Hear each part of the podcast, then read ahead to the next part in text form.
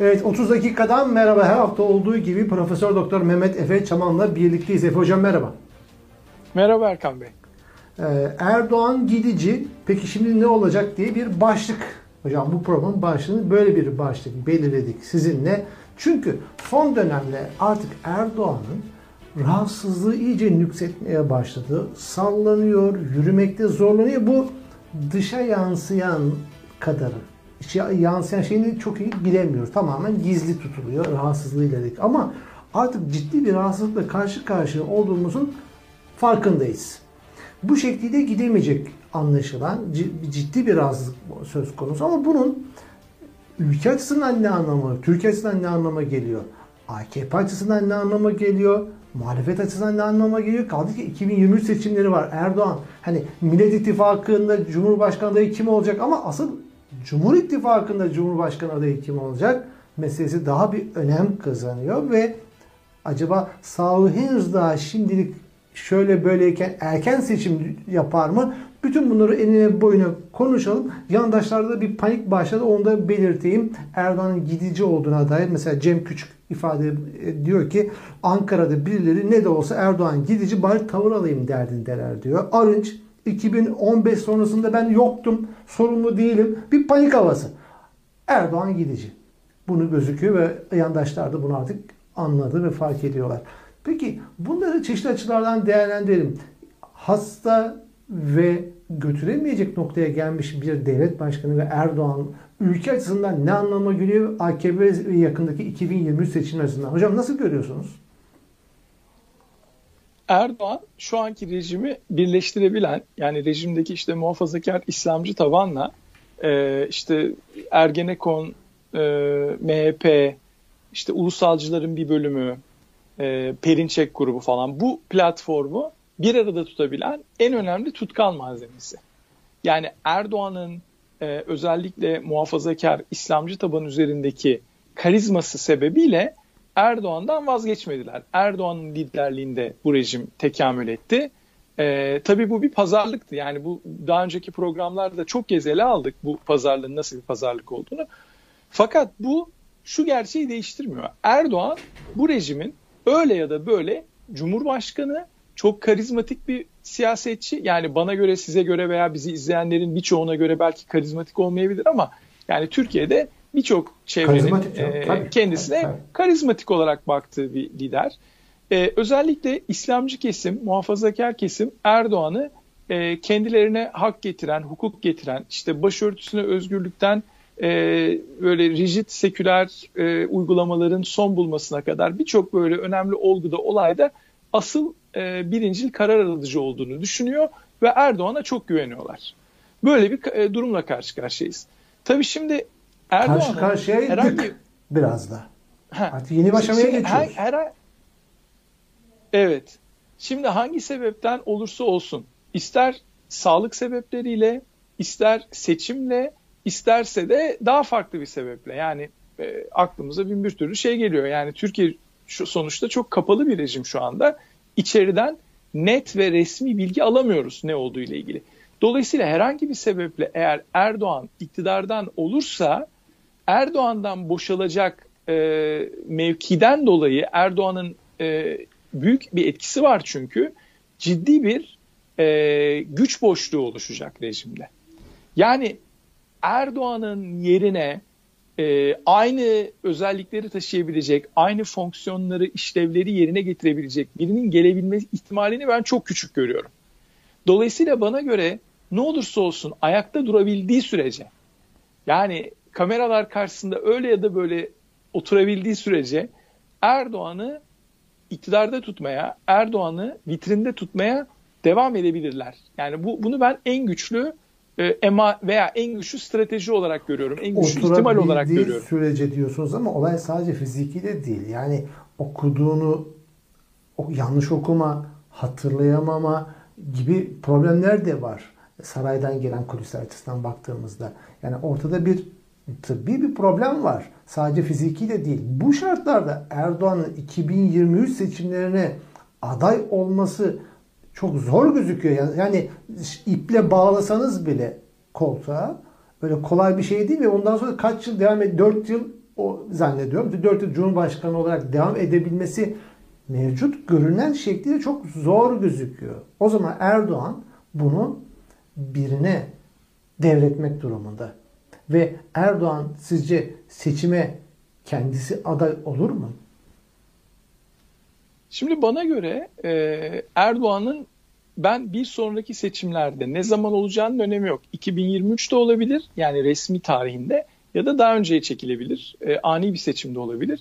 Erdoğan'ın ben bu seçimde aday olacağını düşünüyorum. Yani bir sonraki seçimde karşımızdaki adayın Erdoğan olacağını düşünüyorum. Çünkü çok basit bir aritmetiği var bunun. Bugün Erdoğan'ın yerine başka bir adayı gösterseler bu adayın seçilme ihtimali, alacağı oy kapasitesi Erdoğan'ın seçilme ihtimalinden ya da alacağı oy kapasitesinden daha düşük olacak. Dolayısıyla şöyle bir taktik izleyebilirler. Erdoğan hasta da olsa, bilinciyle ilgili sıkıntılar da olsa, fiziksel zorluklar da yaşasa baskın, erken veya normal tarihinde bir seçime katılır, şansını dener. Bu rejimin elinde birçok enstrüman var şu henüz anda. Yani bu seçim duruyorken, sadece henüz ayakta duruyorken ha. hemen bir baskın evet. seçim yapılabilir. Bu bir ihtimal. Böyle bir ihtimalden sonra da Erdoğan'ın e, yerine iktidara gelebilecek veya kontrolleri alabilecek potansiyel bir adayın rejim tarafından Cumhurbaşkanı yardımcısı olarak atanması söz konusu olabilir. Yani bugünkü Cumhurbaşkanı yardımcısı gibi değil. Bugünkü sadece idare-i maslahat yapan yani Cumhurbaşkanı'nın arkasında sekreteryasını yürüten bir adam profili var. Fakat daha profilli, daha genç ve Erdoğan'ın e, güvenebileceği birisi gelebilir. Ha bu şöyle olabilir. Erdoğan'ın biliyorsunuz yeni rejimde sınırsız başkan yardımcısı atama etkisi var. Yani 1, 2, 3 istediği kadar adam atayabilir.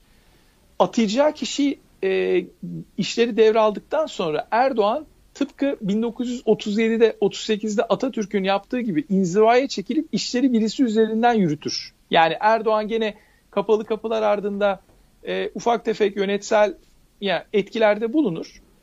Veya mesela bazı e, canlı olmayan yayın çekimleri yapılabilir. Yani Erdoğan'ın konuşma yaptığı vesaire iyi olduğu bir dönemde veya ilaç takviyesi aldığı bir dönemde bir e, mizansen oluşturulur. Erdoğan'a gene nasıl şey yaptılar? Basketbol oynattılar mesela. Buna benzer bir takım mizansenlerle canlı yayınlardan ve canlı törenlerden falan uzak tutarlar Erdoğan'ı. Bu idari maslahatları yürütebilecek profildeki aday da işleri devralır kademe kademe. Ben bu ihtimal üzerinde e, durulması gerektiği kanaatindeyim. Tabii bunun dışında bir ihtimal daha var. O da Erdoğan'ın e, vakitsiz bir şekilde ölmesi ya da e, bir seçim olup kazanamaması ve seçimden sonra artık ne olacağını bilemiyoruz. Yani o noktadan sonra artık e, rejimin kendi iç dinamikleri büyük bir ihtimalle bizi yönlendirecek diye düşünüyorum. Yani seçim seçimi kaybetti, iktidarı da kaybetti. Böyle bir denklemi çok kurmak için daha erken olduğu kanaatindeyim Türkiye'de. Yani bugün e, seçimi manipüle edebilecek elinde birçok araç var bu rejimin. Dolayısıyla yani şu yaptığımız yorumların tamamı spekülatif ve akıl yürütme, senaryolar üzerinden konuşuyoruz. Evet. Aslında şimdi hocam bizim aslında e, iktidar ortaklarının pozisyonu çok önemli. Ve Erdoğan'ı ayakta tutan aslında Erdoğan hükümetin AKP açısından baktığımızda bir azınlık hükümetidir. Yani oyu çok azaldı Erdoğan'ın ve AKP'nin. Ona göre yan desteklerle duruyor. Bürokratik destekler onu hukuken koruyan bir de işte MHP'nin desteği şu bu. Ya bu desteklerle bile ellerin altına geldi. Şimdi burada ortakları açısından baktığımızda Erdoğan'la çok daha fazla gidilemeyeceği gözüküyor. Ortaklar bu durumda ne yaparlar? Nasıl bir tavır içerisine girerler ki ortak adını bilmiyorum. Derin devlet. Derin yapı. Ergenekoncular her ne menemse bu yapı her türlü melaneti Erdoğan eliyle yaptılar. Eldiven kullanarak yaptılar. Ve burada fatura doğrudan hep Erdoğan Erdoğan diyoruz ama aradaki kanlı elden biri de bu arkadaki yapı. Tabii. Ha, bir de Bahçeli boyutu var. Bahçeli'nin de sağlık durumu dimi açısından zannediyorum problemli. Bugün e, ya işte Siirt Kürdistan'dır dedi. Ana dedim Allah söyledi. Ben onu izledim. ben onu izledim. Çok enteresan. E, yani yeryüzünde bu sözü Çok söylemeyecek yani. Tek adam Bahçeliyken bu sözü ki prompterdan okuyor. Artık okuyamıyor. Dağılmış. Şimdi Biri Erdoğan, biri Bahçeli. Peki onlar bir tarafa ama derin yapı nasıl bir tavır alacaktır? Artık eskisi gibi Erdoğan böyle gidemiyor. Yürüyemiyor. Nasıl bir tavır alır sizce? Şimdi benim e, iki saptama yapmam lazım bu noktada. Birincisi ben Erdoğan'dan hala iş çıkabileceği kanaatindeyim. Yani hani şimdi diyorlar sağlık vesaire sorunları. Biz e, 2013'lerden 2014'lerden itibaren bu sağlık sorunları olayını duyduk. Hep şehir efsanesi. Yani tamam şimdi görüyoruz yani adam ya adam yürüyemiyor yani. Tabii. Oturamıyor, içi geçiyor. Yani ne bileyim işte böyle e, es çizerek yürüyor. Düz istikamet 10 metre yürüyemiyor falan. Bir takım sıkıntılar var. Fakat ben tıpçı değilim. Siz de tıpçı değilsiniz. Doktor değiliz. Yani ve bu e, Recep Tayyip Erdoğan Cumhurbaşkanı. Fakat biz Cumhurbaşkanı'nın sağlığıyla alakalı hiçbir doneye sahip değiliz. Kapalı bir rejim. Yani sanki 1950'lerin, 1940'ların Komünist Partisi lideri ya da ne bileyim böyle 1930'ların falan e, sanki otoriter rejimlerinin bir figürü gibi. Ya da Kuzey Kore lideri gibi. Yani bu tip insanlar hakkında da biliyorsunuz fikir şey alamazsınız. Yani sağlığıyla alakalı falan herhangi bir bilgi alamazsınız. Kamuoyuyla paylaşmazlar. Devlet sırrı gibidir yani bu tip şeyler. Hı hı. Kapalı toplumlarda, kapalı rejimlerde olan bir şey. Şimdi ben senaryo olarak şöyle bakmamız gerektiği kanaatindeyim. İki senaryo var. Ya Erdoğan seçimlere girecek, tekrar kazanacak ve yerine işte bir başkan yardımcısını hazırlayacak, getirecek. E, bu işte derin yapının falan da üzerinde uzlaştığı bir isim olacak. Veya seçimi kaybedecek yani girecek seçime seçimi kaybedecek. Seçimi kazanan başka bir kanat rejimin yeni oyuncusu olarak devam edecek. Çünkü zaten bakın bu rejim kapalı döngü bir rejim. Yani bugün muhalefet dediğimiz muhalefetten de birisi seçilse en olumlu gördüğünüz kimse işte o, o insanın seçildiğini düşünelim. O noktada da rejim bitmeyecek. Yani bu rejimin bitmesi için şartlar hazırlanabilir. Ee, yeni bir işte demokratikleşme adımı atılabilir. Tıpkı şey gibi 1982 yılından sonra 1980 ihtilalinin 1980 darbesinin etkilerini kırmak için bir demokratikleşme hamlesi başlatıldı. 10 yıldan fazla sürdü bu hamle. Türkiye'yi normalleştirme dediler. Şimdi şu anda da bugün düğmeye basılsa, yerine yeni bir lider gelse, bugün düğmeye bassa, iyi niyetli bir şekilde bassa her şeyin normalleşmesi için gene bir en az 10 yıla ihtiyaç var bana göre Türkiye'de. Dolayısıyla her iki ihtimalde de kendimizi hazırlamamız lazım. Fakat bugün konuştuğumuz mesele Recep Tayyip Erdoğan'ın siyasi geleceğiyle alakalı. Ben siyasi bir gelecek görmüyorum. Recep Tayyip Erdoğan kendine biçilmiş olan rolü oynamaya devam etmeye çalışıyor. Başka bir olasılığı yok çünkü şu anda. Ve gerçekten sağlığının çok kötü bir noktaya kadar gerilediğini gördük. Yani artık kameralar önünde. Fakat şu anki rahatsızlık tekrar seçimlere katılmasına engel olur mu olmaz mı? Hem bu seçimlerin tarihiyle alakalı bir soru hem de sağlık sorununun ne melem ne kötü bir sağlık sorunu olduğuyla alakalı bir problem.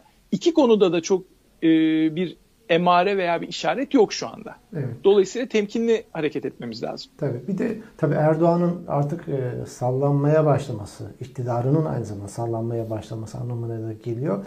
Parti içerisinde çeşitli hizipler var. Albay, işte Berat Albayrak bir taraftan yerine hazırlanmak istiyor. Süleyman Soylu elinde kasetler olduğu söyleniyor. Şantaj kasetleri. Öyle, öyle kirli işler dönüyor ki Ankara, işte bildiğimiz Ankara bu. Ve işte, işte burada bu bir taraftan Hakan Fidan ben de varım noktasında bir Rusya gibi olabiliriz düşüncesinde Putin de istihbarattan gelmişti. Ben de geldim ve Türkiye'yi bir noktaya getiririm.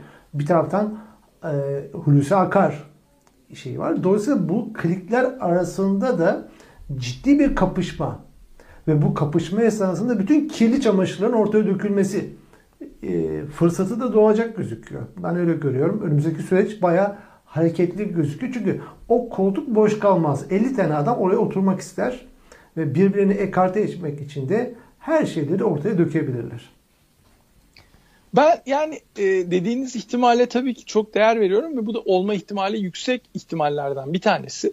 Fakat bana göre istikamet bu yönde olmayacak. İstikamet çünkü bakın bu grup, bu bahsettiğimiz homojen olmayan, birbirinden farklı farklı güç odaklarının olduğu grup üleşme üzerine kurulmuş. Yani üleşiyorlar bunlar. Neyi üleşiyorlar biliyorsunuz. Üleşmek e, böyle Ali Baba 40 aramiler tipi bir analojidir. Yani normal bir paylaşım değil bu üleşme.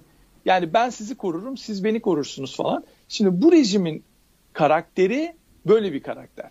Bu rejimin liderini de belirlerlerken böyle kimse ötekinin e, kasedini veya işte za- zayıf noktalarını ortaya dökmek istemez. Bu karşılıklı bir Rus ruleti güç dengesi oluşmuş artık kendi aralarında. Yani birinin elinde olan öbürünün de elinde buna benzer bir malzeme var. Ateşledikleri takdirde iki tarafta yok olacağı için bu bir dehşet dengesi oluşturuyor. Nükleer silahlar gibi. Yani nasıl işte Rusya ve işte e, Amerika Birleşik Devletleri arasında bir dehşet dengesi vardı Soğuk Savaş döneminde. Bunda da öyle bir durum var. Yani ben şöyle bir şey daha makul görüyorum. Erdoğan'ın gitmesi kesinleştikten sonra yani onun yerine bir aday belirlenirken bence tabii ki birçok bir aday çıkacak, ön plana çıkmak isteyecek. Fakat o e, bahsettiğimiz grup yani yakın çevre veya güç odakları kendi aralarından bir aday belirleyecekler. Herkes mutlu olmayabilir yani bütün istekli olanlar işte Erdoğan'ın koltuğuna göz dikenler çıkar. Mutlu yani, olmazlar ama razı olurlar yani. Hı-hı. Mutlu olmayabilir ama razı olur. Razı olur. Peki eldeki kasetleri bir şimdi bir köşeye koyar. Yani en azından karşılıklı e, bunlar yani rezillik, rezillik. Peki ne olacağını göreceğiz. Bir de takip edeceğiz buradan. Efe Hocam yorumlamaya devam edelim. Her, gün, her, her sabah bakıyoruz. Her sabah e, ilk, ilk iş ben Twitter'a bakıyorum ne oldu diye yani. Ha. Büyük bir beklenti. Çünkü işaret veriyorlar yani sürekli ya işte o, mesela geçen bir Twitter'a bir şey düştü kapatmadan ona ona da değinelim. E, ismini zikretmek istemiyorum ama ya üzülmeyin işte birisi bir şey olursa bu diyor kişilere bağlı değildir falan diyor. Ama diyor çok üzüleceğiniz bir şey gerçekleşecek çok yakında falan. Böyle yani abuk subuk biliyorsunuz Türkiye ortamı böyle çok flu, sisli, e, komplo teorilerinin cirit attığı bir yer. Dolayısıyla biz normal vatandaşlar, takibat altında olan insanlarız hem de bakıyoruz. Ya diyoruz ki inşallah Türkiye için her şey iyi olur, hayırlısı olur. Yani neden? Çünkü hepimiz demokrasi ve hukuka geri dönülmesini istiyoruz. Bizim ümidimiz bu yönde. Tabii aynen öyle. Peki Efe Hocam haftaya görüşmek üzere. Görüşmek üzere, hoşçakalın.